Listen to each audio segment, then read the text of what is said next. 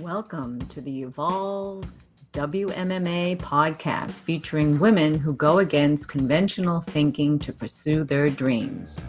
They are warriors who've gained respect by taking the reins and moving forward, creating progressive change in a male dominated arena.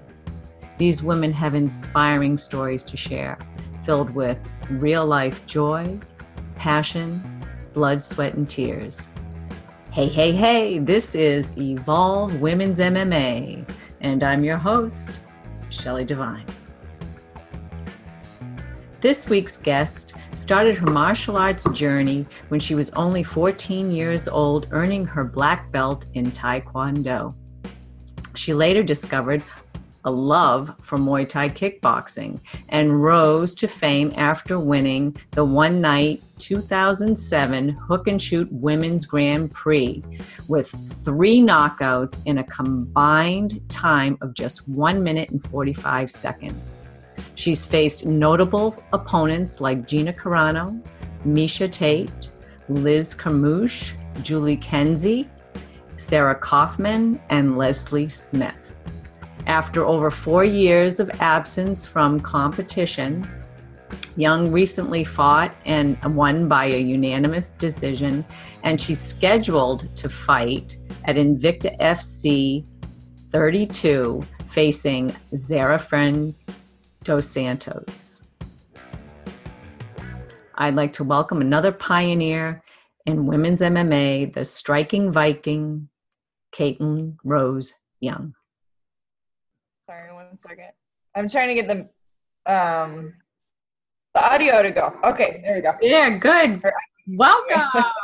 So, Hi. so thank you for joining me today uh, on such short notice. It's awesome to have you on. I've heard so much about you from some of the other women that are fighting um, on Invicta cards and. uh, Oh yeah, you've had quite a few on, huh? Yeah, really trying to help get that Mm-hmm. featherweight division cooking. You know, like drawing Absolutely. to it, getting these women's names out there, and and uh, they had told me much about you um, actually um, seeing you at the, the the TUF tryouts and and conversing with you, and now um, you're you're fighting again. Yeah.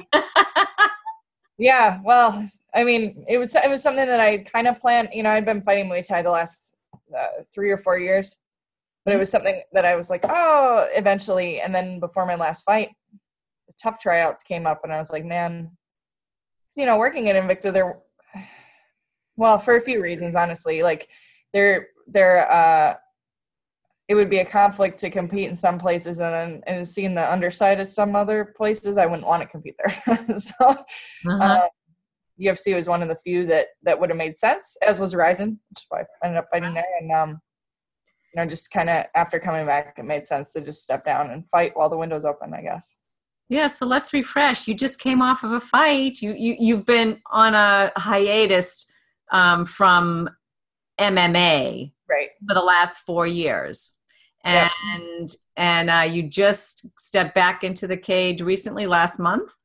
yep Yeah, Gosh, it feels longer for some reason but yeah about a month ago yeah, and and you had a um, a unanimous decision win. yep Congratulations! How did it feel? How did it It feel? did. You know, like the outcome obviously is what I wanted, but it was good to. uh I just felt felt really good in there. I've been feeling really good in my Thai boxing fights. Um, my hope was that I could transfer that to MMA, transfer the same mentality, and and it it worked. So uh, it was I was both happy happy and like okay now now it's time to go get it. You know. Yeah, so I mean, you have an upcoming fight now. It's in November, right? Or is it? It's November. November. Yeah. Yeah, November. So um, you must be thrilled because you're going back to Invicta, Yeah. and you are on the the, the first card um, Invicta had its debut promotion. You had a Mhm. major brawl with Leslie Smith. That was Right. incredible fight. And um, and then um, you know you kind of you had that draw, and then and then MMA wise, you kind of were a little up. Oh yeah, I went on a slide, a hell of a slide. Yeah. Yeah, and and so was that part of the reason that you took um, some time off? Well, I know you went to Thailand, but um, was that did that play a, a role in that? To yeah, well, it was one of those too where I was just I was, I was competing like so much better in the gym than I was in fights, and it didn't make sense. And it would be like I would do everything perfect, mm-hmm. and then my fight would be crap, and um, and that's not to take anything away from my opponents at that time. I just wasn't fighting in my ability. Yeah. So I knew I needed to change some things up. I had actually moved to Los Angeles right before my last my last uh Invicta fight before, so that was Invicta nine, I think. Um, but it was right before that. And then I had met a uh, Thai trainer, Kornpet, and started training Thai boxing with him. And it just sort of happened naturally. It was like, well, I should do some Thai boxing while I'm training with this awesome trainer. Um, but uh, yeah, I don't know that I set out to correct some of the things in that manner, but it's what ended up happening. Yeah, it's it's funny. I I actually um, when you were in Thailand, I think in 2016, you did um, an interview with uh, Sylvie von yeah. Douglas, Douglas or something. I met her. I, I never know how to say her name right, but uh, and I I'm, I'm like really bad. I'll be noted for like she's the lady that just can't say anybody's name right. And I'm like, okay, we know who you mean. I'm like, bad at it. And, and, I'm like, what the hell? But um, you you had an interview with her, and um, mm-hmm and she you, you um, she was kind of um, asking you about like you know the transition from MMA to Muay Thai, and I'm just going to quote you because yeah, you could explain it a little bit more because um, I thought it was a cool statement. But um, well, when I was fighting MMA, there were days that felt like training was a chore. And since going back to Thai boxing, there has not been one day that I wasn't looking forward to training. And uh, for me that was very significant. And i would train very hard in mma out of discipline but the desire was not the same. Can you go into more depth about the desire and the difference between the two for you?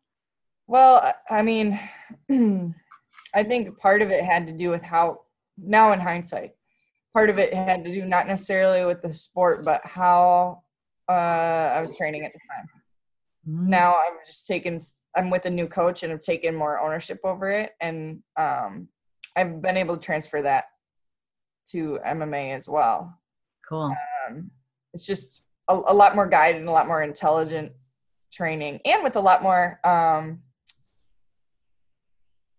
I don't know, like uh, success. I think mm-hmm. not not to go. To, I don't want to bore the audience, but not to go too much into it. But I think you know when you're in a room. Uh, when I had first started doing uh, MMA type stuff, I'd often be the lightest person in the room, and my teammates were super strong wrestlers.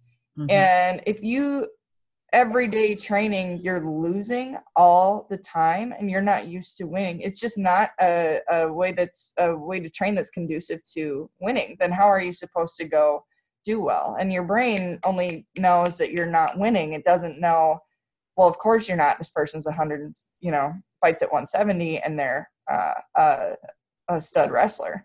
Mm-hmm. So I think um, changing up my training uh, has made all the difference in the world. And at the time, I thought it was only because it was Muay Thai, but I think I think a lot of it was the coaching and the style of training. Interesting. Wow.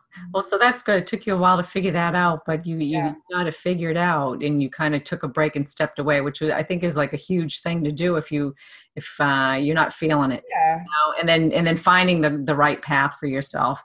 That's great. So, um, for our listeners, uh, some people may know you, some people may not, but um, you are quite the pioneer in women's mixed martial arts. You've been around for a while and you were you've had fights against um, some of some notables like Gina Carano, um, which and and then too you were involved with the the hook and sh- hook and shoot.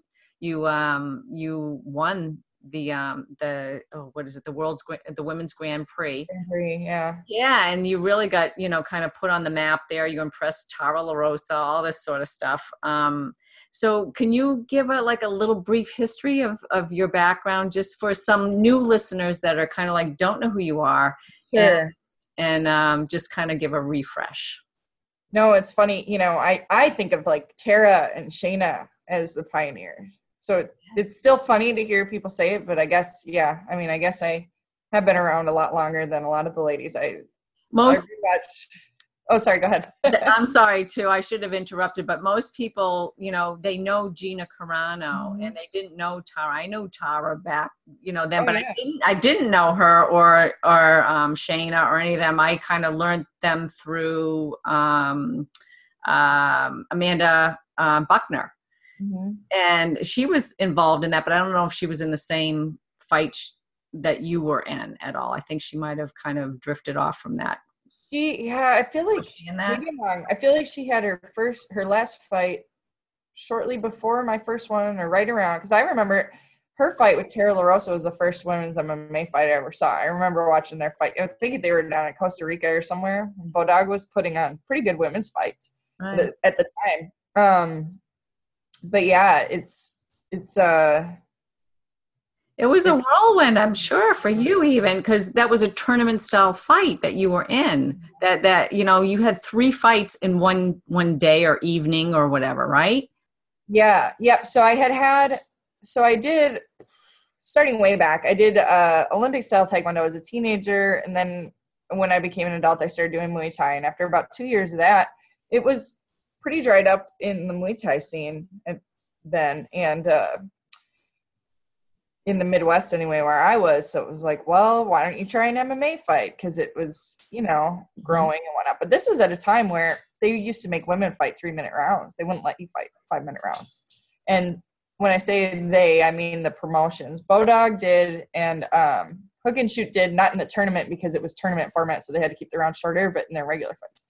Um, so I had my pro debut in MMA in uh, October, I think and I had one I won a, a TKO, and then I had the Bodog tournament, or not Bodog, Bodog hook and shoot. I think they were somehow they were somehow connected. They were connected on that. I, am not Jeff sure. Osborne. He'd always been uh, a big promote proponent of women from from day one, and it was three fights in one night. It was a little uh, funny because there were four 135ers and four 125ers, and then the finalists fought each other. So wow. I feel a little funny about the the final fight just being so much bigger. But um, so then I had that, and then one more fight in it was like February or March, and then I fought Gina on CBS.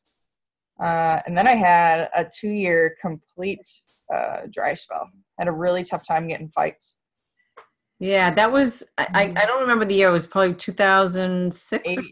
Yeah, 2008. It was even yeah. further up. It was getting closer to um I think say maybe even um in ooh, who started then? I don't know. But um back then you when you fought Gina even, that was like kind of they didn't even want to show show you yeah. Your your your bruises or anything like yeah. that. They didn't they they kind of stopped the fight, didn't they? He did, and I had spoken out about it. And, and you know, at 22, I probably wasn't real. I didn't think through how I should have said it as well, but yeah. I never thought I was winning that fight. People thought that's what I was arguing, and it wasn't. To your point, it was more you stopped it early because I had a ton of swelling, but it was under the eye. Yeah. Um, and it was going to explode if it got hit again because it was just like a huge hematoma. And i was later told um, off the record by execs that they did not want the women's fight to get bloody. So it, it had been actually confirmed yeah, yeah. isn't that amazing that it, it, i mean i can see that it would be like that. For me i'd be like oh let's see it. But like mm-hmm. you know let's see it go to you know the full full fight or whatever. But um, it's amazing that it's changed in such a short period of well it has it been a short period of time that that perception now has has shifted thankfully. Tons thankfully yeah. And it's it's amazing to me that back then it was shorter rounds stuff like that uh, you know being asked to go put your hair down when you are at a you know a promo for your fight stuff stuff like that. Yeah. to now um, it's maybe the only professional sport where men and women are paid very similar. They get very similar uh, media opportunities. Uh, there isn't another one. Um, It, yeah, no other sports are doing it this way. I mean, no. not at all. Not even like I mean, you have uh, the, the the race car driving with I forgot the woman's name. The Danica, right? Danica. Yes, Danica. And I mean, she's she is, but like you, I mean, there there is. I mean, tennis, but they're not. You know, and those are the only other ones that you're kind of playing. Women are playing equally, but you're not having it in like um more team sports of like right. football or baseball or no and we have we have a killer women's basketball team up here um and they get like nothing like they won't even be they'll win a championship and not even be you know front page up here it's terrible i know would you watch them if they played would you watch them on TV, like you know, going out fight night or, or going out like for a sport, like a football? You know, I don't.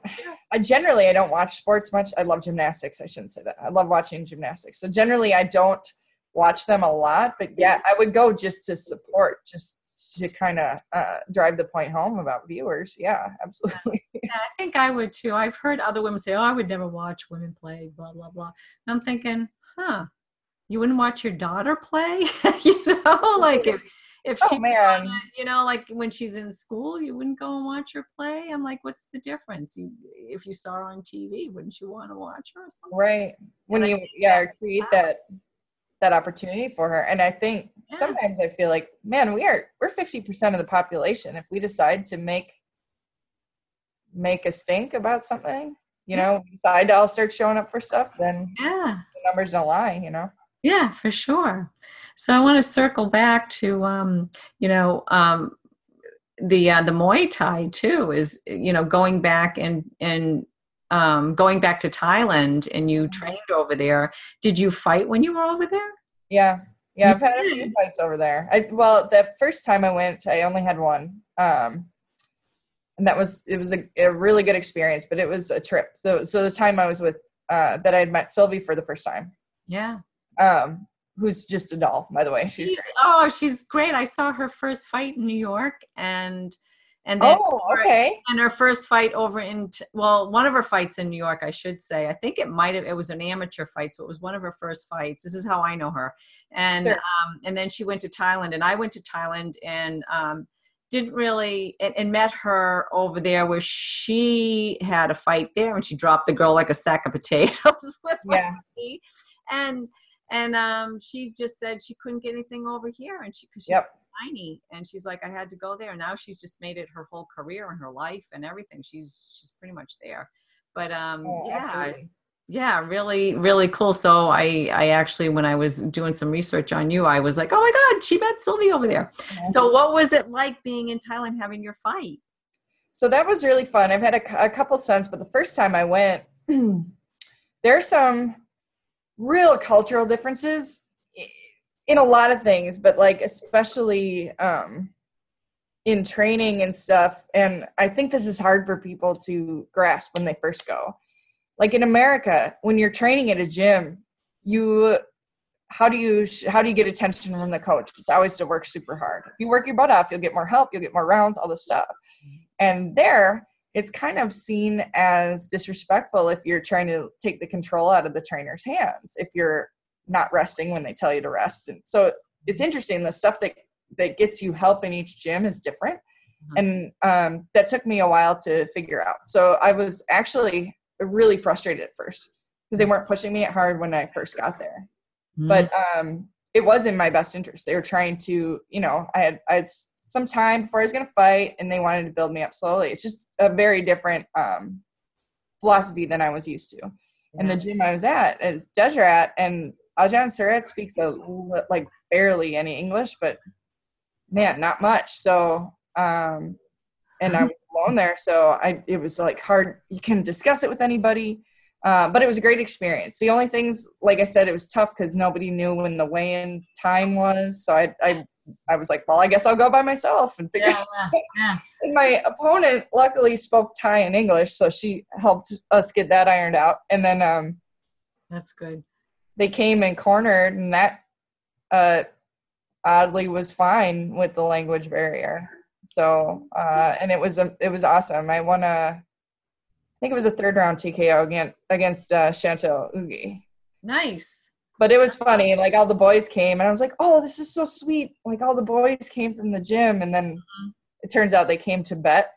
Yeah, they do. They bet big time. Do they bet for you or against you? Oh, they bet for me. I was like, "Oh, well, yeah, hey, it's sweet, but more of a vote of confidence." Yeah. it's a huge pastime. That's what they all do is bet on, you know, like who's going to win, whatever. It's huge. No, so it was really fun. And there was a, a guy who trains here in Minnesota was over there too. So, uh, like, just happened to show up at the fight. So it was a blast. We had a really good time. That's awesome. I, I, I spent some time. I spent like about a month over there um, back in 2009, 10ish or something. And oh, cool. Uh, yeah, it was nice. I, I did um, a little bit in Singapore, some training there, oh.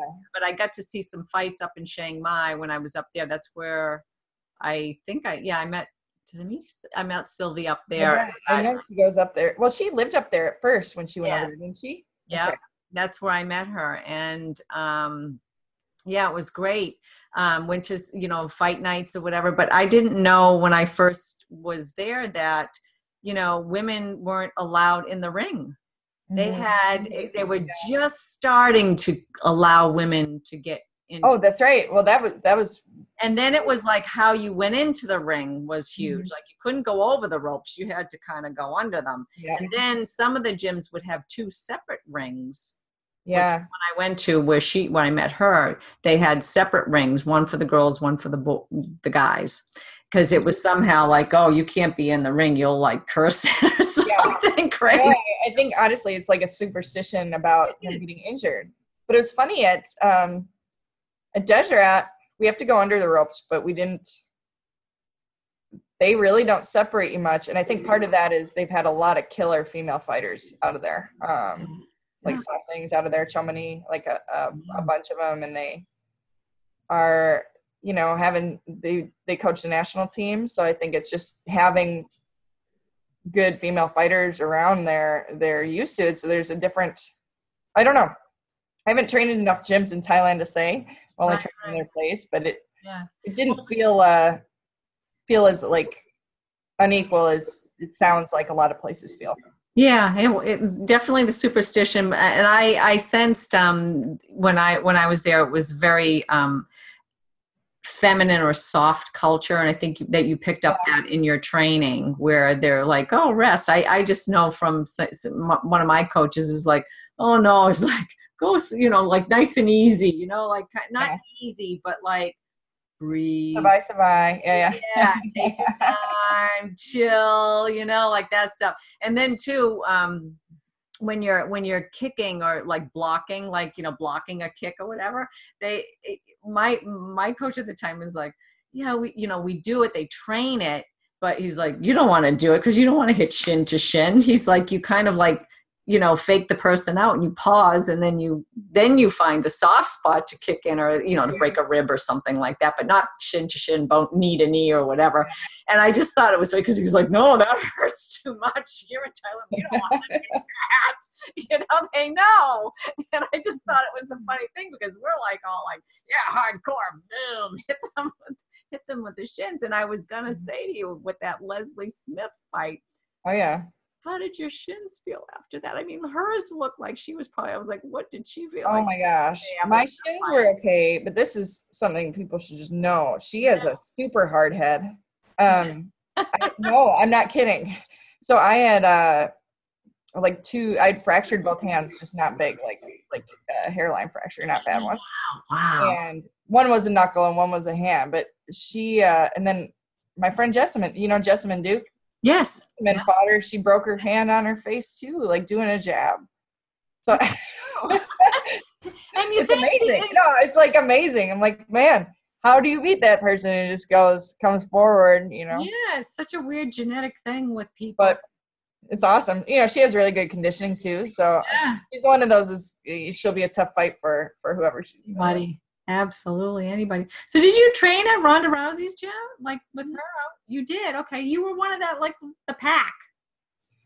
Yeah, you know, it's uh it's one of those where I would mostly sparring is all we ever did did together. I think at the, at the time. Mm-hmm. And, you know, see people in the gym, but yeah, I that was uh, the first place I went because my friends were out. Jessamyn and Shayna were there. Yeah. So, um, when I moved to LA, I, I knew I needed something to change. That's where I went originally.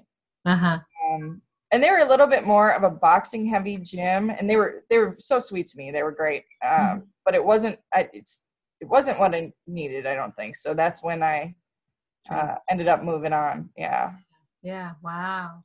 So you've definitely um, made the dots to different people that are really significant in the development of women's mixed martial arts for sure. You, you've you've touched you, you've touched gloves, so yeah. to speak, with with these other women, which is really huge. Um, so you you have this fight coming up um, with with Zarah Fairn mm-hmm. Santos, and I um, I had a chance to interview her, and I know you were out. Oh, cool.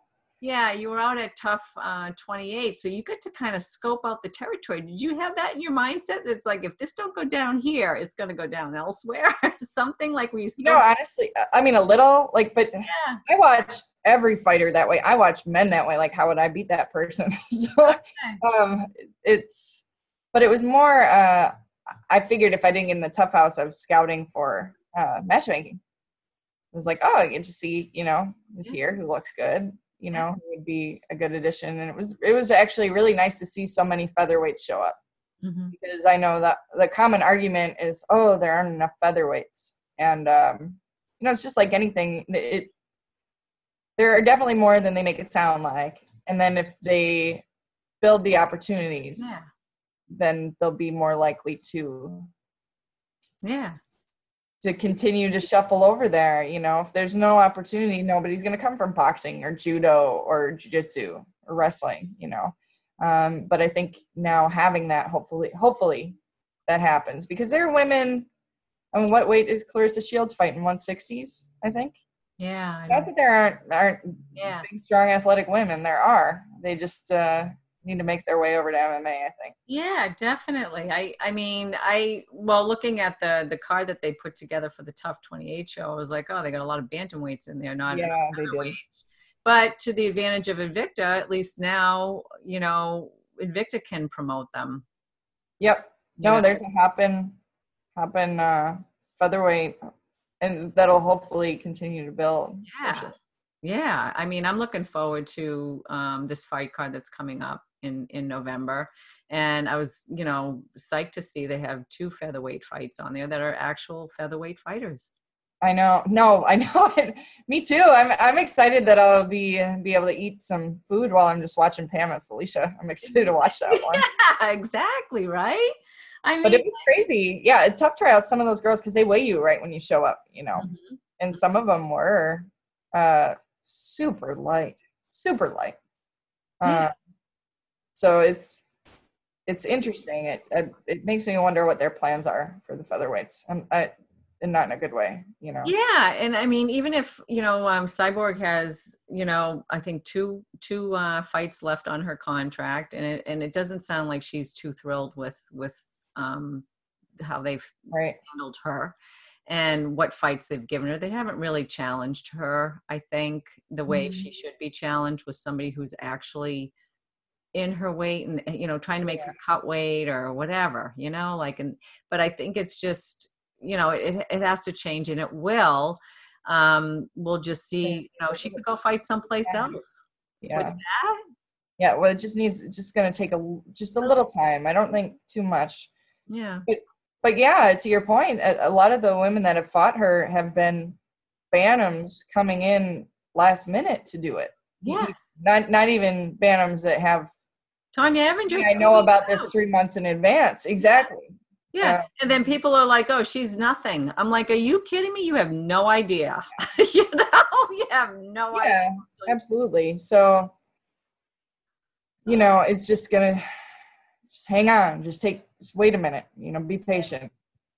So, how did you get into matchmaking with Invicta? How did that all occur? Honestly, Shannon just called me up one day and was like, "What are you doing these days?" You know, and I had just gotten back from Thailand uh, the first time, uh-huh. just, just gotten back, but um, I'd done some matchmaking locally for kickboxing, so I uh, dipped my toes in. Though, though matchmaking on a local level is a pretty different animal than like with Invicta or an international show. Yeah. Uh, but yeah, she just asked me what I was doing. You know, initially I came in to sort of do the job in conjunction with Julie. So that was great. Like having Julie and I were friends. We fought a couple times, but we're also pretty good friends. So uh, we worked together. She kind of showed me the ropes and, uh, Nice. and then when she completely stepped down, it was, it's really been great, uh, working with Shannon. hmm She's been in the sport a super long time, Yeah, I know. Has some incredible insight. Yeah. So getting the opportunity to learn from her has been great. Yeah, I can imagine. I mean, she started with I think Strikeforce. She was she was matchmaking for them, I think. Yeah, I know she was doing uh, athlete relations, or could have been matchmaking too. She's done matchmaking for, I think, a couple different organizations, and she might have even been working with a smaller show prior to that. Maybe it was IFL. You remember? Yes. So, uh, yeah, she's had a, a pretty storied career prior to Invicta, even. Yeah, yeah. I'd like to meet her at some point because I think we'd have a lot to talk about.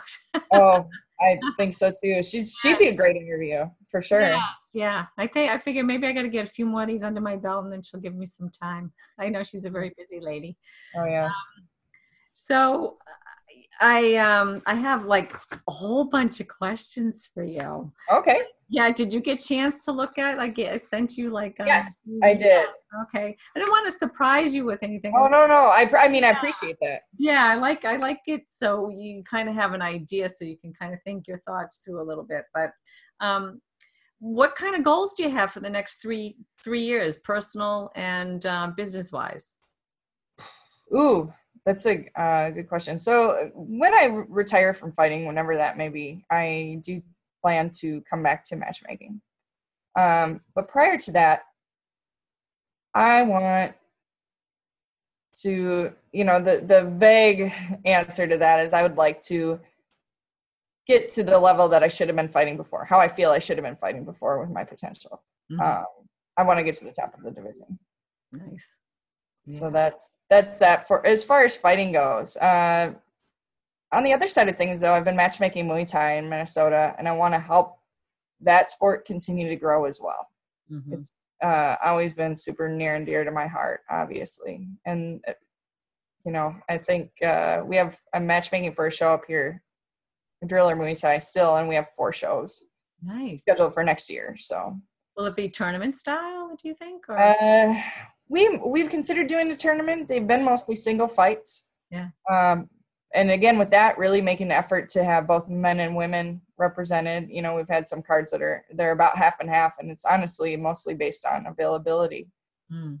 We have a lot of tough ladies up here. Uh, we have, I think, four on our team that have more than twenty fights Wow. women. So uh, amateur still. So they'll be coming up and and just kind of helping our my team do their thing, as well as the other uh, talented fighters around here. That's awesome because I was just speaking with um, a woman I met in New York because I was at one of the BJJ, the, the Pan Ams in New York. And, Oh, oh, cool. and uh, she was saying that uh, they're starting some sort of Muay Thai tournament. Like they'll have like three rings going and something. And I was like, oh, we got to find out more about that. She said Yeah. an uprise again because I know there was Muay Thai was pretty big in New York uh, back. I don't know, to early 2000s and stuff, Yeah. like and a little later than that, you know, but I haven't heard too much about it. And there's even like an insurgence now, like with it happening even in Massachusetts, which we really didn't have it at all. Really? We'd have to, we'd have to travel. People here had to travel either to Rhode Island or to New York. And then they, they kind of, if they were going into New York, they were a little like, I don't know, those girls are going to rip us apart because we didn't have like any competing happening. Right. And that matters. Like if you're And it competing, does. it matters. Yep. totally matters. So now seeing it, I mean, before it used to be just out in California. You know, you'd Yeah. hear about it out there, and then now, uh, well, I guess the Midwest, and now here it's Oh, starting. thank goodness. Yeah. Thank is- goodness. Because you're right. Like, oh, sorry, I didn't mean to interrupt you. No, you Hmm. didn't. You didn't at all. I think I just had like a little ding come in. Sorry. No we yeah we i feel like i've been just kind of left out here in the midwest of the bigger shows which is understandable you know it's really hard to sell tickets that far away from home Yeah. until you get a bigger name, right? But there is a lot of a lot of talent here, just like I'm sure there was in your area. But if it's not being developed, it it doesn't go anywhere. You can't show anybody. Yeah, the opportunities just kind of go away, and you're like, oh wow, we need somebody to kind of run shows to to get these people. But then it, it all takes, you know, somebody to have some sort of funding Yep. to do it. No, exactly. And we have uh, a guy named Jeremy Bjarnberg, and he actually promoted. Uh, he's been promoting MMA in the area. He's had, I think, around 60 shows total with boxing, MMA, and now Muay Thai. But he, I, I'm working with him, and luckily, uh, his company has been been backing it uh, to help kind of transition it in. First, we were doing shows that were MMA and Muay Thai. Now we've had some Muay Thai standalone shows, so it's it's it's rolling there. But yeah, definitely, it's not something I would have been in a position to just do by myself. Right. Wow. Yeah, it's it's hard to get those those shows going and keep them going. I mean, you know, you've been you've been to shows that that there are promotions that no longer exist now. you know. Tons, right? Tons. Yeah, there's tons of them that just you know they they were there, they were great, and then they're they're gone. You Mhm. know. Um, do you have any personal habits or a daily routine that contributes to your success as either a person, a fighter, however you want to, you know, kind of answer the question? Uh, the biggest habit I've picked up that has been helpful is what I call hard prioritizing. And when I'm thinking about sometimes the smaller things, sometimes the bigger things in my day, is this going to help get me closer to the goal or not? And sometimes that's really difficult, right? Like your friends want you to go out for a drink but you have a fight coming up. Is this going to help me with that? No. Well, then probably not. And there are things closer to a fight, I'll be more strict about that. Um, further out, it's like okay, you do need some time to to mentally relax and whatnot. But getting in the habit of being able to do that because it was really helpful for me. I somebody who can really start taking on too much and put too much on my plate and well i suppose i could go do this thing it's like "Mm, yeah but you need to be resting so um, i think being a little bit more it's not even selfish it's just per, uh, making decisions with more purpose Mhm. has been a habit that's helped me a lot Hmm. So you get really clear, like on what you want to do. How do you Yeah. how do you how do you prioritize? Like, I mean, when you know when you really like, I mean, you have your goal, and what are you know like some little key things that can keep you from being confused? I guess about you know, oh, should I mm-hmm. do this or that? Especially when it comes to training. If you're a fighter, you know, like you could be like, oh, how do I know to train with this person as opposed to that person or or that coach over this coach and really kind of narrow it down how do you get clear about that Uh, part of it can be results, you know, um, training partners, for example. What's the likelihood I'm going to get injured? You know, that's a big one. yeah that's huge Uh, if you're trying to decide between, because like what we'll do when we're getting ready for a camp is I'll um, I'll bring somebody in for the specific drills. It's for that day. It's what you know, uh, what the way we're doing it with Corn Pet. Um, Mhm. So, and it can be hard, right? Because like you don't want to, for instance, you don't want to hurt somebody's feelings or whatever. But if they can't push you and they could potentially injure you, Mm. you can say it nicely, but you have to prioritize that. So that's um, that can be a tough thing. So yeah, a lot of the time it's usually just sitting down with myself, you know, in my head, of course, listing one, two, and three. What are the most important things that need to happen today? And they have to happen in that. They have to take precedent in that order. Um, wow and it's a tough thing. It's it can be a tough thing to stick to, but it, it's really helped me a lot. yeah that's really cool that's a great piece of information that's awesome i'm like huh you know because sometimes i mean i'll write down my list and, and i don't put them you know i should reorganize them. Now you can do it all on your phone. Like okay Yeah, right. It's so nice. yeah and then uh, you know you i forgot what it's called. It's like a little app and it's like oh maybe i should move this one up and do that one mm-hmm. you know like instead yeah. of the other ones the other things that you have to prioritize. That's really that's actually a really nice helpful tip. Wow I like that. Yeah i think it probably transfers to anything. You know i've been yeah. using it mostly to fighting but whatever your primary goal is yeah for sure can you tell us or share a story um, along your martial arts journey where you have experienced an aha moment of realization? Yes. So it's really hard for me to. No, you know, when I think, I'm trying to think when I would say it was. Um, when, as I said, when I was in MMA, I was doing everything perfect and then not having good fights. Mm-hmm. And it was training in Thailand. I don't remember the day, but understanding that you can't control everything and it doesn't need it doesn't need to be perfect and you can still perform like that need to control is it's a, it's an anxiety mm. um, and it doesn't help with performance you can still you know it's just like any job if, if you're an accountant and you can't do that job unless everything's just right then you're not much of an accountant Hmm. Um, and I think learning to let go, because over there you don't know what's being said to you. The trainers mess with you, you know. They'll they won't tell you how many, or they'll tell you that you don't have ten left, and then you end up doing a hundred more, like whatever. Right. Yeah. And I think that's by design. I think it's to make, especially we Americans, because we can be so worried about that, make us let go and just you're going to be super tired and look like crap in, in training, and, and that's just too bad. You got to just let go of it. Uh, but in doing that, I think that's where real confidence comes from.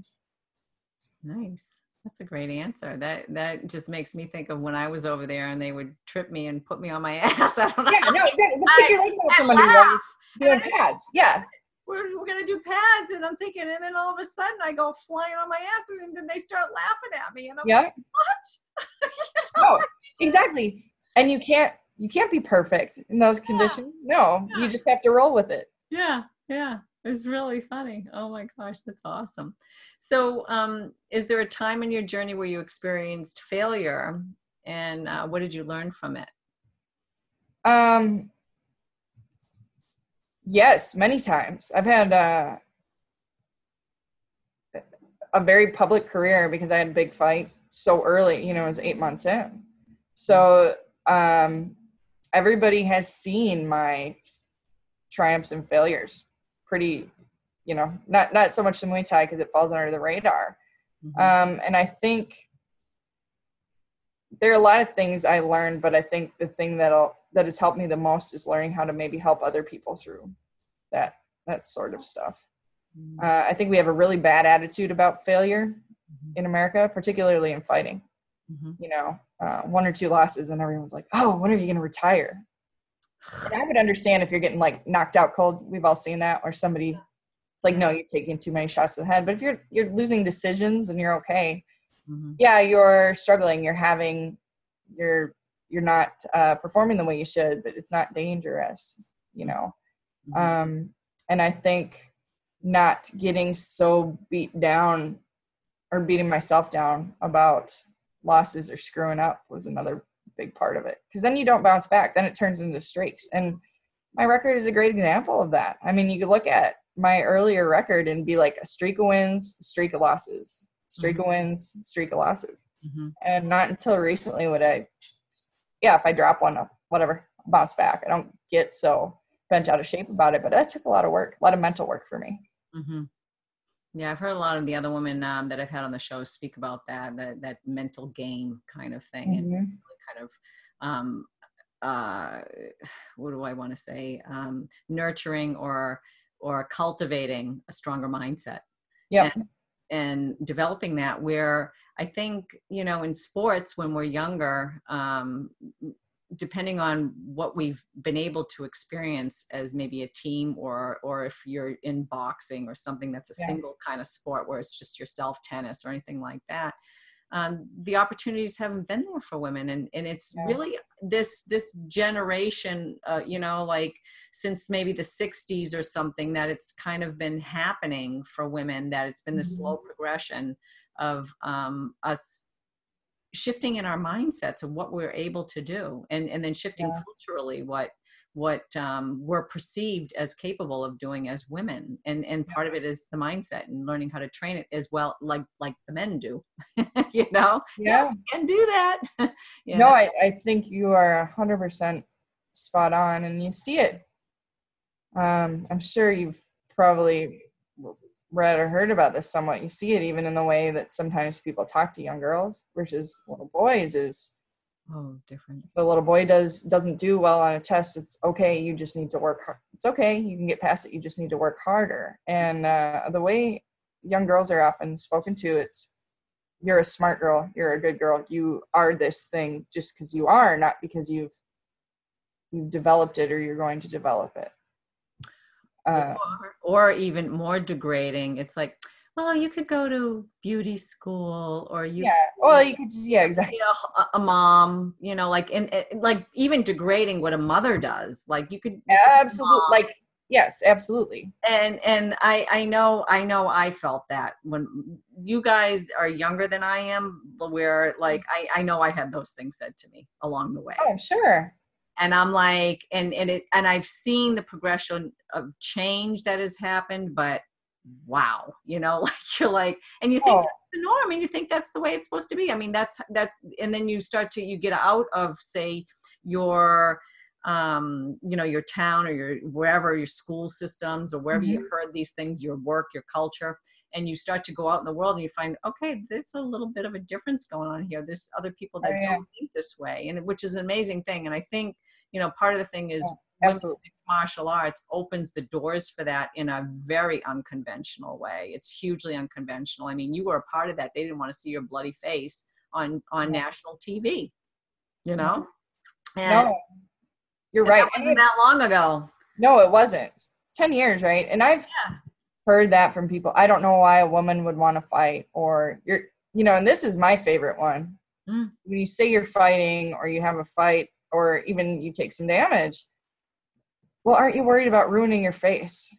Um, that was always one too. And first of all, the fact that your what your nose looks like is more important than what is going on with your concussions. yeah, yeah, yeah. bad enough by itself. But then also, uh, so much worth of a woman's worth can be assigned to her appearance yeah. uh, by society. And unfortunately, I've gotten more of that, I think, from uh, older women. Yes. Than anybody really. Yeah. Um, and I don't think it's it's not meant in a mal- malicious way. It's just no. I think they say it because that's what they would worry about, which is yeah. kind of heartbreaking, you know. Yeah. Um, yeah. To not chase your dream because, oh man, what it might do to your face, you know. I don't know. Yeah. I, I mean, like, I can remember growing up and naturally being a fighter, but I never discovered, like, really innately discovered that until I was in my mid 40s that I had that. And, and I was like, wow, it took all that time for me to figure that out. And then, and then I had to nurture it in myself, you know, like to, to go and, mm-hmm go train and all that so it was really fascinating to me you know the just this mindset of how women can keep us not evolving as mm-hmm. as women in, into yeah. doing other things that are you know like that, that following your dreams what you right. want you know not that i wanted to do that but it was a part of myself that i didn't even know existed and i'm thinking what would I have done earlier on? What what other yeah. things would I have done if if society didn't have that kind of thing? And I think now you know it's much different, but there's still some things that that aren't yeah. happening and this featherweight division really reminds me of it that's why i'm i'm, I'm like talking oh, I'm with you yeah. Because it's it's like there's still the, this perception that there are there are no female fighters. And i see it in threads on facebook on twitter everything. There are no female featherweight fighters that could fight you know cyborg that would give her even a you know there's just there's nothing there's no depth. And we heard this before. We heard mm-hmm. this before ronda rousey took you know and got the bantamweight yeah. division going and everything, and now yeah, they've said it about everybody. Yes, and it's so funny, and I'm like, hello, wake up, put the light bulb on, you know, like it's very just uh, yeah. Well, you know, they're gonna learn. yes, very soon, very soon, sooner than later. It's really coming. I can see it coming mm-hmm. now. So, but yeah, to your points, I, you know, I've even I've gotten that sense from. uh so my grandmother obviously was dealing this way earlier um, but sort of man I, w- I wish this kind of stuff would have been an option for me. And just like you like had what if what if when you were 18 yeah. it was an option? You didn't you had no idea because it just wasn't presented and you don't see it. It's different when you see it. Yeah. Um as a young girl, I think in particular now, man, like we have young ladies coming up, and there are a few of them in Invicta where they're eight, they're turning, they're fighting pro when they turn 18 because they've been competing since they're young already. Yeah, isn't that crazy?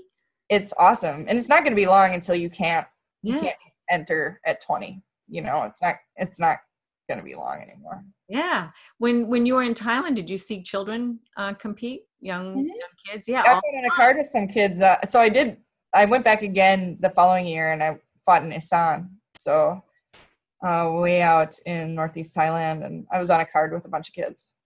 Wow! And they're betting against the kids. yep.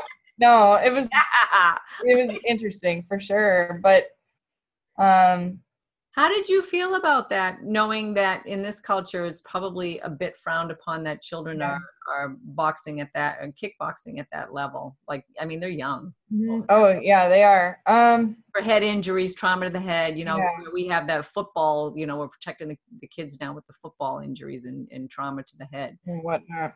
Yeah. Well, I think, like, it's, well, first of all, Thailand Muay Thai is it's a little bit less focused on headshots anyway than you see in the states. So there's that. But beyond that i don't i know people get really uh, bothered by it but i don't think they quite understand what kind of poverty is in Isan mm-hmm. and with that level of poverty it, it's not like in America where you can be broke and still find a way to end up becoming a doctor one day. You know, you can still get scholarships. Yes, you're still going to have setbacks, but you can possibly come out. It's not like that in in truly poverty-stricken areas. Mm-hmm. So yes, I suppose that is a risk for the fighting, but they might have a better life overall if they become a good fighter who mm-hmm. can then take care of themselves and their family or can even become a good trainer and have a far better life. I mean, uh, my trainer Corn started fighting professionally at the age of 10. Yeah. You know? Yeah. Um, and now he's living here and, and training fighters and his whole family uh, has benefited from from his fight career. Yeah. So to say I I don't when people get upset about it, I don't think they can fully grasp what they're talking about because I don't know that they've seen it. Yeah. Honestly. Yeah, I know. I, I know I've seen it, so I mm-hmm. I understand it and I and I get it. Like I completely get it, and I never had that kind of feeling. But it's nice to hear other people explain it who who have been there mm-hmm. and they see it and they understand it, and it does provide for the family for sure. You know, like for the mm-hmm. entire family, one child could provide you know a year's worth of salary in one fight for for their whole family well in the, the drug use anymore, but mm-hmm. the drug use if it, if it keeps them out of the drugs and stuff in Isan too uh, i think yaba is pretty pretty rampant and uh. and uh you know there was a girl young girl who was at Deseret last time I was there. She was in her teens and she's fighting um, and I remember it being a big deal. Somebody on Facebook found out how young she was and making a big deal. And it's like mm. being a fighter is not the worst thing that can happen to you. Yeah. Well, they could be um, you know? sex trade. Exactly. Exactly. It's huge over there. I can't even believe it. I mean, I know when I was over there, I was like, "Are you kidding me?" Like, I know babies. I'm like, I, I had a daughter. I have a daughter. You know that I'm. No, I. You know, I, like, and you think this could be my own child. You know, this that she's just some just giant, disgusting German guy. Yeah, yeah, it's terrible. Exactly. Yeah, exactly it would be all uh, Farangs coming over and, Mhm. and and taking advantage of of these young kids Kids. Yeah. you know, paying them but still it's like are you kidding me? yeah. No, it's brutal. just you know like i don't even want to yeah. Yep. but but that's that's that is the alternative i don't know what it's like still over there but i know it was kind of bad Right. And I think I think I've actually heard from some trainers they feel like fighters are getting softer now because it's because the economy is shifting a little bit and there are other options. So it's not they don't need to fight anymore. yeah wow. So it changes the uh changes the game a little bit. It'll be interesting to see what happens.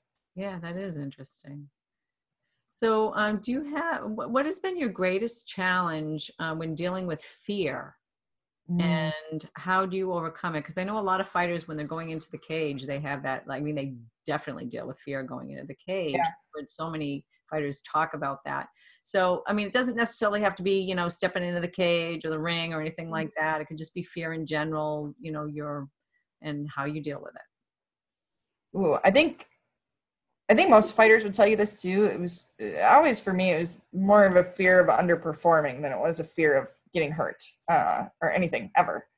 So, and what's hard, right, is that you have this fear, and then that fear gets solidified when you do underperform, and it does. Um, it stings, you know. So it's it's getting over that was a challenge. And it's not that you don't have concerns. It's not as though I don't have concerns now ever, but it's a, a much different feeling. So that took a lot of work. And frankly, I think fighting internationally is what what helped me with that Mm. because it's so out of control that you just can't control anything and you just have to basically shut off your mind and not think about Wow. underperforming because you better you know you, you better just get out there and and do it there's not much to think about because it's already so insane Mhm. and i i even with our uh fighters coming up usually early in their pro career i think it's best for them to compete internationally late in their amateur early in their pro career because it i think gives people a, a mental edge in dealing with bs whether it be their own or, or someone else's that wow. then it, then it becomes old hat and it's easier to to move on Yeah, yeah, wow. Um, do you have uh, three, maybe a couple of things that you say are essential to your success as a leading an empowered life? yeah i think um not being you know it's so cliche but just not ever making yourself small you know like not being you know it's absolutely important to be considerate and care about other people but to never not do something because it's going to make somebody else uncomfortable or bothered. And that can be the smallest thing that can be you're still trying to win at sprints even if somebody's going to be upset that you beat them or it can be uh, uh, something bigger you know taking steps in, in your own career Mm, it can be anything and i think that's important for all of us mhm. Yeah.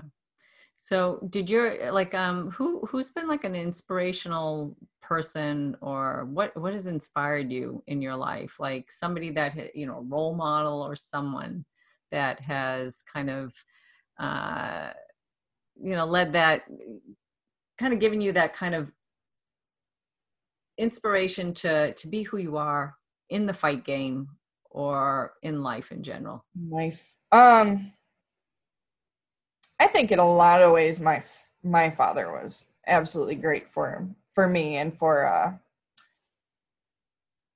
sort of the the way and he he passed when like shortly after i started doing martial arts Hmm. I was 16, but he was so um, supportive and in a way that gives you gives a kid the sort of confidence to, uh, and particularly a girl in a male dominated sport to, well, I don't care if you guys are upset that I'm here. I'm here. Um, he would take me hunting and stuff when we were kids, and I remember being very young, and he said his friends didn't want me to come with because I was a daughter and not a son. And he, told me this. You know, I was 11 or 12, I think. And he was like, well, but that doesn't matter because you're a better shot than their kids anyway. So, yeah. But having him, I think, reinforce that has carried mm-hmm. into my life in a lot of avenues. Mm. That's awesome. Do, now, do you have other siblings? Do you have sisters or brothers or? Yes, I have um, a half brother and a half sister and a stepsister and a full on sister. So, yeah, we're kind of uh, scattered about, but yes. Okay. So, I mean, did your dad have like a son or? Mm-hmm. Yeah. So, and and he took you both hunting. Or just no, actually. now you're gonna get the whole story. Yeah, I'm getting the dirty. no, uh, I didn't actually meet my brother until my dad passed away, or I didn't really get to know him. I met him once before, um, but he and my brother's mom were not together, and I think until my brother was a little bit older, he didn't even know he was raised with somebody else at first, uh, as if it was his father. So, okay, but that's pretty cool that your dad gave you that support and even like went against. He even said, "Too bad I'm taking my daughter hunting." You know, like yeah, and he was very, uh, very much just sort of laughed at them for it. Mm-hmm. And you know, Mm. They say the voice your parent speaks to you and becomes your mm. becomes your inner voice, so to speak. Yeah. So I mean, when when he did that and he told you that, what did you think as a young girl? I mean, what was? I mean, I think then you're kind of like, as a young kid, you're like, oh, okay. Oh yeah, is it going to make you? I feel like I remember being a little, uh, feeling a little weird going after that, but I don't know. But I didn't.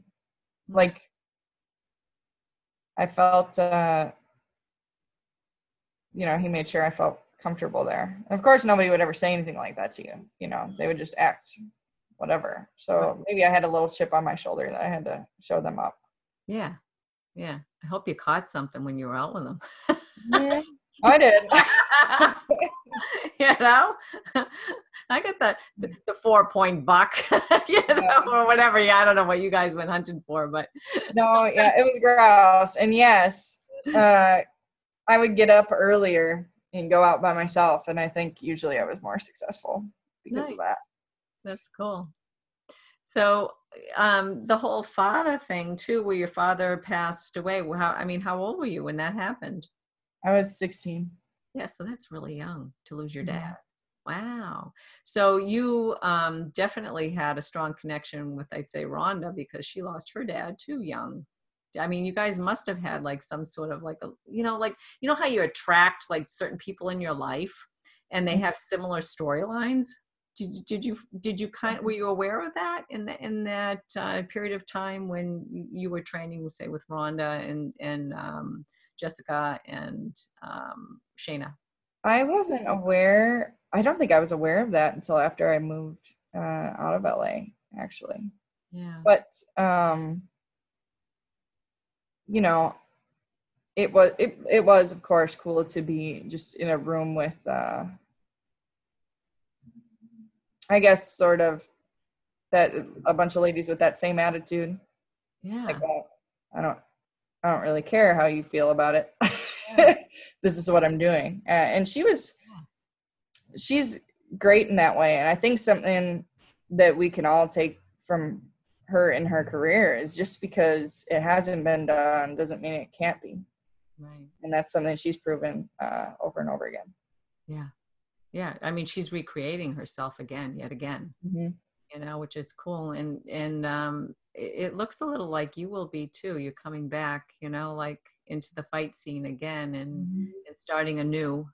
Yeah. Uh, yeah, which is really, really cool. Um, and, and seeing where this featherweight division will go and where you will go hopefully in it you know yeah. it's gonna be it's kind of you know i'm, I'm excited to see how it all unfolds because it's just such a sometimes it's such a mystery but it usually has like some really cool twists and turns as, oh yeah as it lays out. It's it's kind of fun to watch.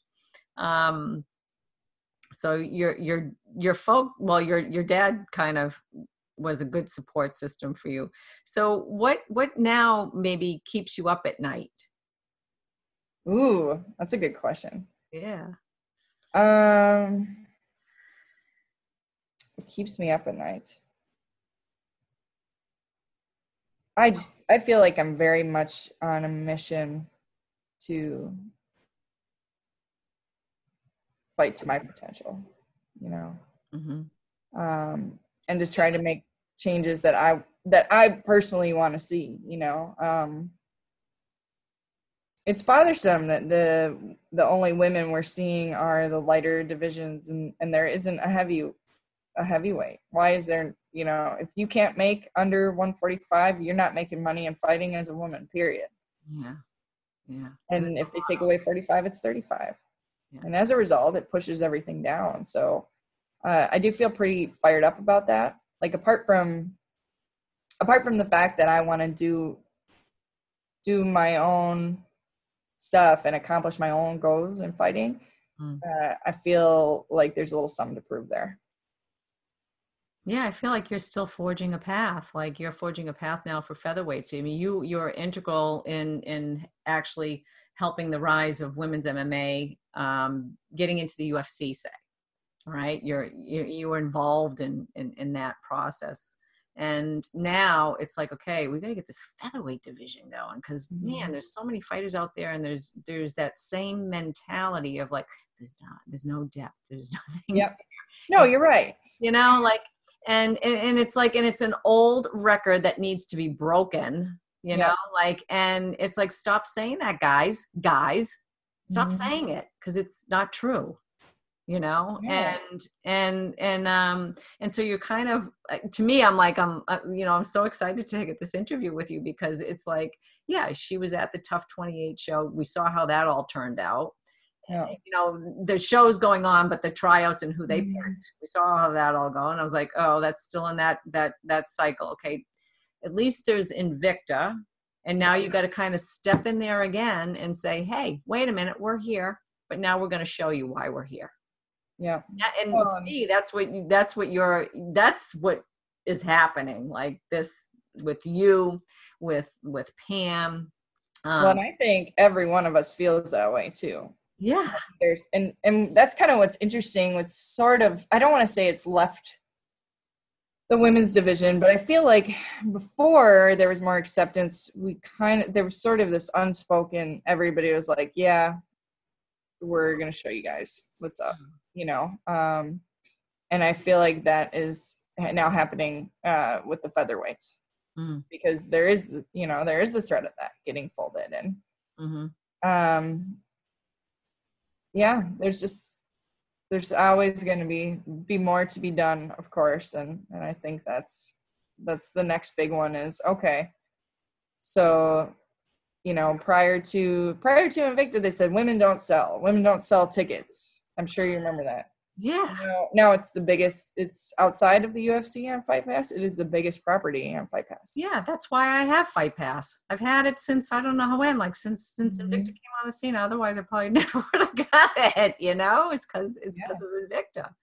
Um, and then Ronda came through, and I think those two things Yeah. together, Yeah. made people take notice. So it's like, all right, so now let's get some together and make people take notice of the featherweight division.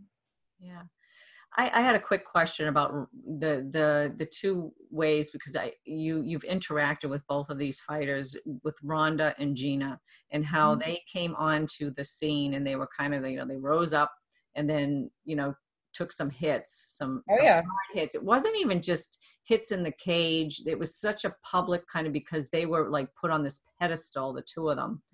And you know, what's your take on how they left?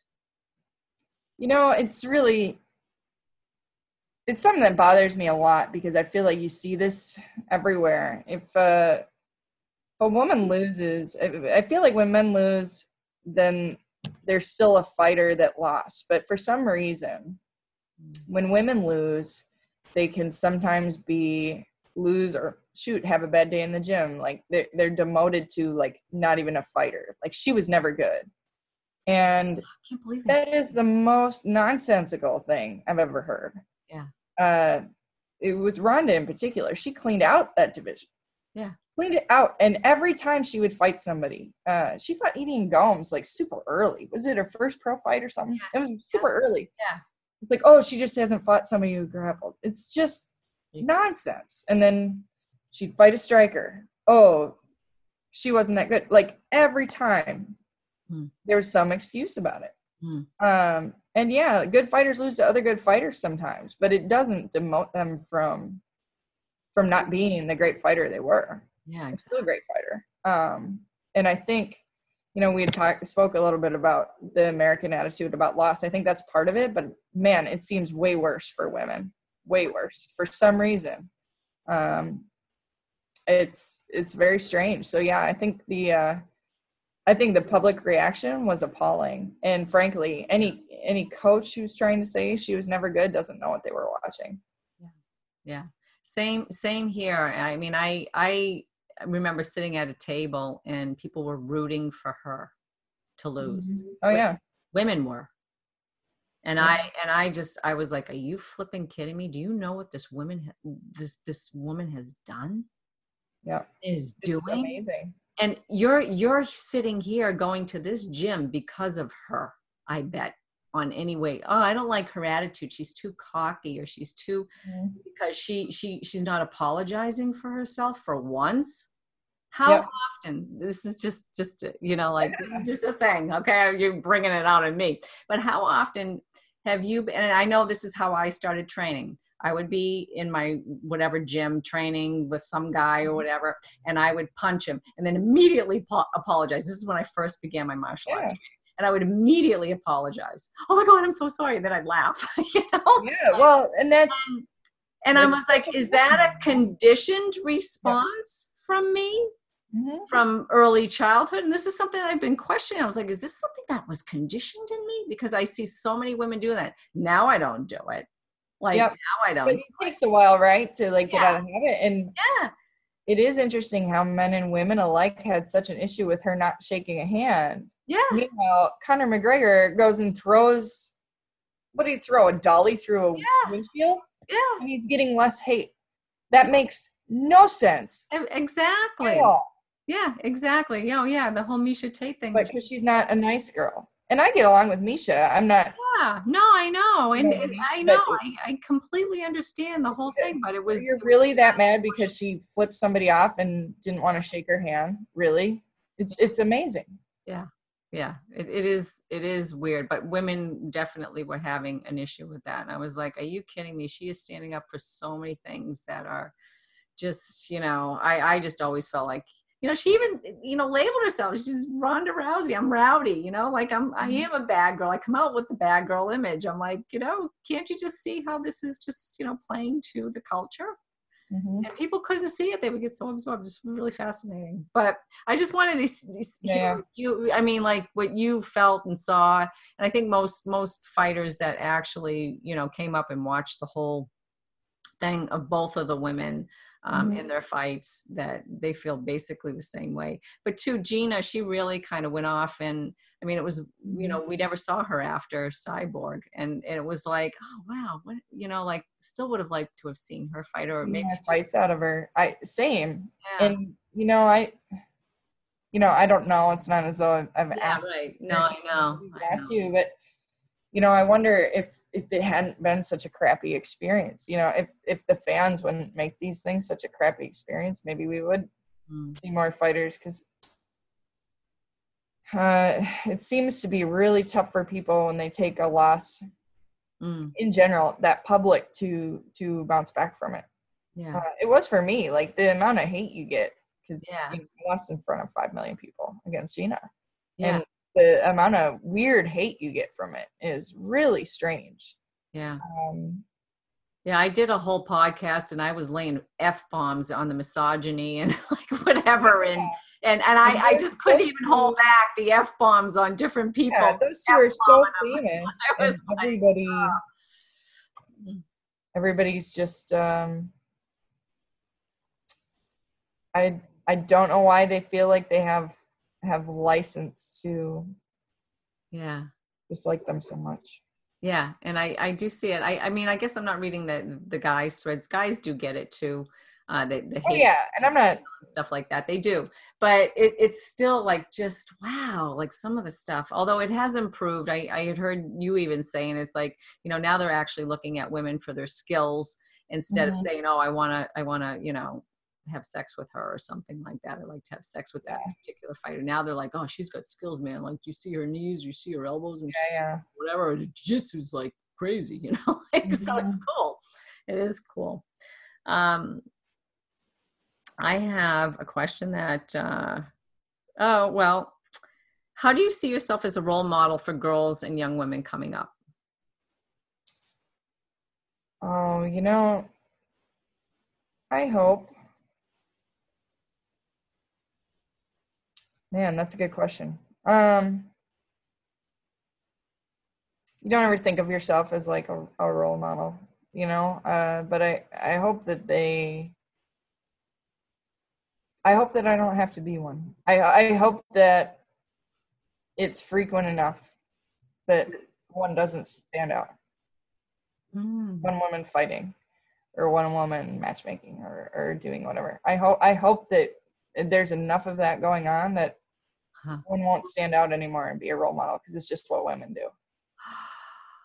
I haven't heard anybody say that. That was like huge, Kaitlin. That's a big one.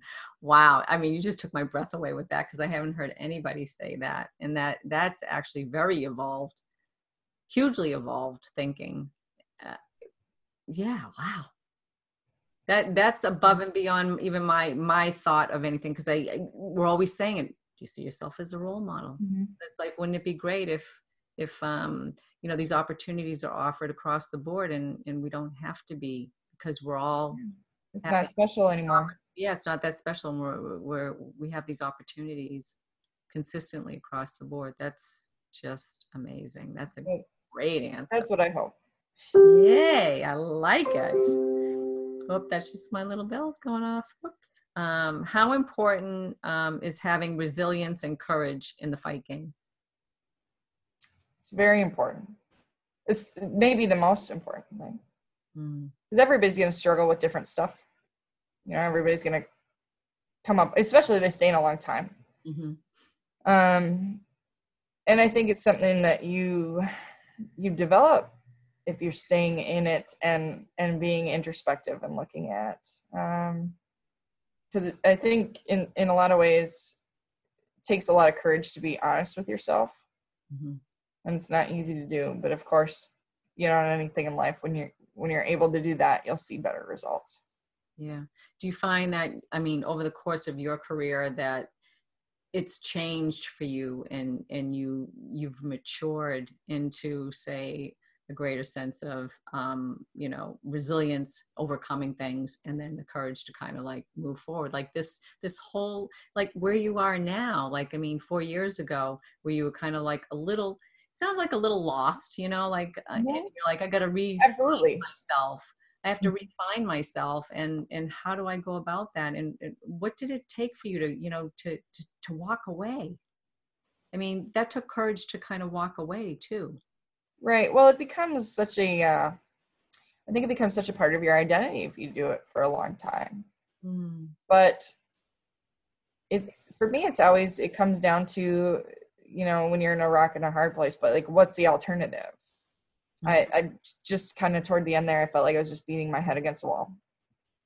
So it was like, well, you got to change something. So I actually gave up a really awesome job. I was managing a uh, was general manager of a big, a good gym in um, Uptown, mm. Minneapolis, and I was like, I have a window. I have to have to go figure this out, and that's when I went out there and then stepped away. And it, it took a lot longer than I was anticipating, but I, you know, it was a long way around, but I found it. Um, and I think being willing to sort of commit because a lot of things take that we're really after take a lot longer than than you think they're going to at the onset of it. Mm. I have so many other questions for you too about like, you know, I mean, we're just talking the the fight game, like and and staying true to that aspect of yourself. But there's all these other aspects that people have that we have as as just human beings. Yeah. We have our, you know, our family life, we have whatever um, career you know if if we can be full-time as a fighter or mm-hmm. do you supplement it through some other income and then you know your spiritual background your your um, the recreational which i think is going to fall under the fighter and the athlete when you but like and, and then too you know your intimate relationships how does that affect you when you're making these choices it must be yeah. like i mean hugely like you, you you're you're doing your prioritizing yeah and right well and so uh ryan and i have been together thir- 13 years now? Almost 13 years. And we met at the gym. And it's sort of i don't know that it would would work with somebody who wasn't. And i hate to say that because it could be something else. I suppose mm-hmm. if they had something else they were really committed to. But also he's he's a coach right? So he's mm-hmm. um, putting in similar hours and making similar sacrifices to what i'm doing and we've kind of always just had the understanding that we're always there for each other but that comes first now of course it'd be different if one of us be like fell ill and we had to take care of each other but mm-hmm. but they're i mean we're both putting our career first quite often. The nice thing is we have a lot of overlap, but yeah, uh, it's been functioning like that from day one. It's fighting's more important. So yeah, and you both know that. Yep. Yeah, and, and that's really what makes it work. I think is that we're both we both know that that's the case, and and just try to support the other one in their pursuit. Mm-hmm. And and for like um you know this is this is so different for women to choose like you know well it's not different for women to choose career over say maybe a family life or anything mm-hmm. like that but does that ever come up for you do you ever think that as a woman that you want to have children and and how this type of lifestyle would probably be a little like some women do have the kids and they're they're fine like as as fighters do you ever consider that or is that not part of your yeah i don't think i will um but yeah, that's the tough thing, right? Your prime fighting years or your prime childbearing years too. Yeah. So I, I empathize with the women who are having to make that choice. Yeah, for sure. Um, because it would be very difficult. There's some things that are great. You know, most gyms are really kid friendly, mm-hmm. but having to take a year and a half or or whatever, what have you, off um, and then there's some changes that happen and some women still fight great but there's some changes that happen to your ligaments and stuff that that aren't reversible um mm. so yeah i think for them it, it definitely is is a balance and i think that's why we have less super you know we don't have uh too many female like dan hendersons or randy couture's and i think part of that is that women are always having to cut them short if they want to have kids because unfortunately we're just not uh, biologically equal in that sense. Like one of us has to do the carrying and and it's the ladies. So mm-hmm. um i think it, it has had somewhat of an effect on on the women's game yeah I, I, think it's interesting too that you see well maybe not so much in other sports but in, in in maybe it's just because i'm watching mixed martial arts or whatever but there's a lot of female um, you know, female partnerships. And yep. oh yeah, and, yeah. And I'm like, well, one could, you know, mm-hmm. like, but I just find it fascinating that it doesn't happen in other. You don't see it so much in other sports with um, so much as you do. Yeah.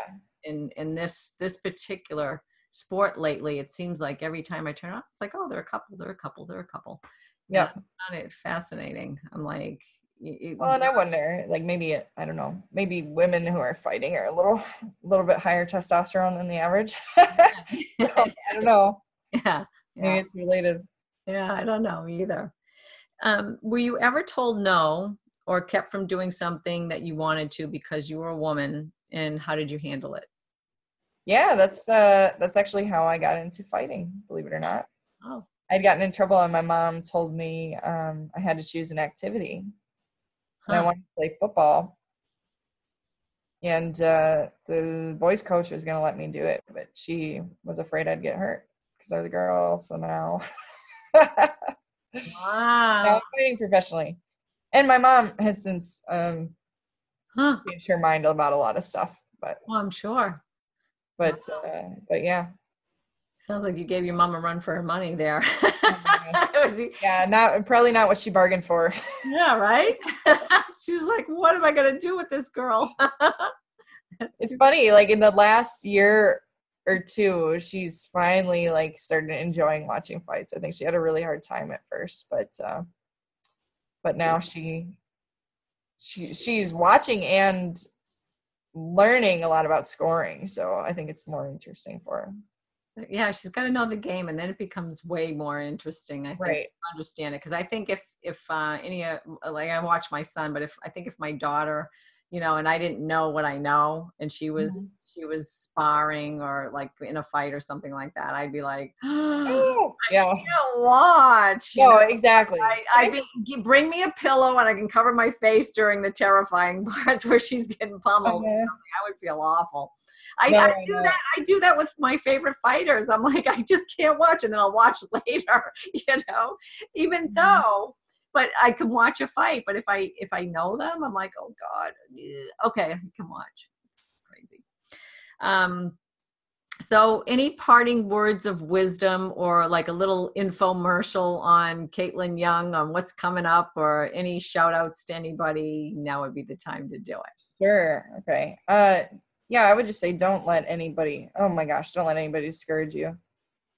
If you got a coach telling you you're just not a fighter, then they probably just don't know how to help somebody and, and you need to move on. Um, shout out, I'll shout out to my sponsors uh, Zebra Mats, Menacing Valor, Mr. Mouthguard, Cardinal Carpet Care. Uh, thank them for their support. They've all been helping me out since I was doing Muay Thai. Now coming into to MMA, which is more visible. So um, I definitely appreciate them for being being with me for the long haul. And then uh, to Corn Pet for being an awesome coach, and then um, Ryan Murray for dealing with all of it. awesome.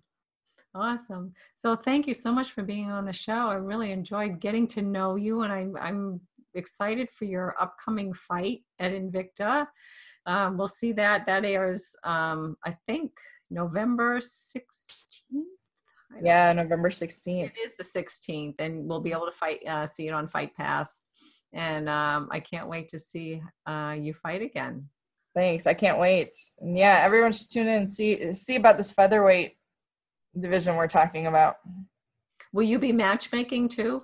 And then no. you're, yeah, done no. you're done with it now. You're back in the fight game. You're there. Yeah, absolutely. Okay. All right, cool. Well, thank you again, Kaitlin. Thank and you. great having you on the show.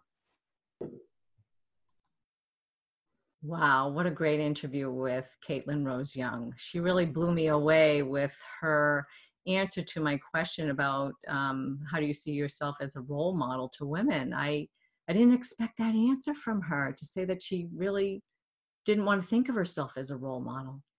It was such a great answer. Um, you know, that she'd rather see, you know, equal opportunities for women and that it wasn't such a, you know, not the norm anymore. She she wanted to see, you know, women, you know, other women having opportunities to be fighters and matchmakers and that it was kind of, you know, all across the board, like normal, like normal kind of stuff. I thought that was awesome. So I'm looking forward to seeing her fight at Invicta FC 32, where she'll be fighting against Zarah Fairn dos Santos coming um, November 16th. So watch out for that on Fight Pass. And um, I'm wishing her, a, you know, a great career path as she moves forward in the fight game. So, if you like what you heard today and are eager to hear more, remember to subscribe or download on iTunes. Or better yet, you can 10x your energy without destroying your body with my three free, my free three part video series. Oh, another tongue twister, I'm telling you. And um, with that, you'll be included um, on our email list where you'll receive uh, where you can find the podcast easy enough when it first comes out. So um, you, can check that out at my website at evolvewmma.com. You can find it there. The other thing, uh, you can now see us on YouTube Uh, so all of the interviews are also on YouTube. If you have the chance to, you know, sit down and watch, and you want to see my mug and and uh, the fighters that I'm interviewing, you can see us at YouTube at Women's MMA. And then just recently, which I was really excited about because you have to get accepted, is uh, you can now find us and listen in on Spotify. Yes, we're on Spotify under, just uh, type it in, Evolve Women's MMA, and we will come up and we'll have all our episodes there so you can listen in. You can catch up on some of the old ones. And um, if you'd like to become a patron, I am on Patreon. Would love some donations, would love some patrons to start, you know, kind of giving me some feedback. Right now everything on there is is open. You can look at it all, but eventually I'm going to be just having some things just for patrons only. Um, or simply, you can follow us on facebook.com backslash I love WMMA. This is Shelley Devine. Until next time, thanks for listening.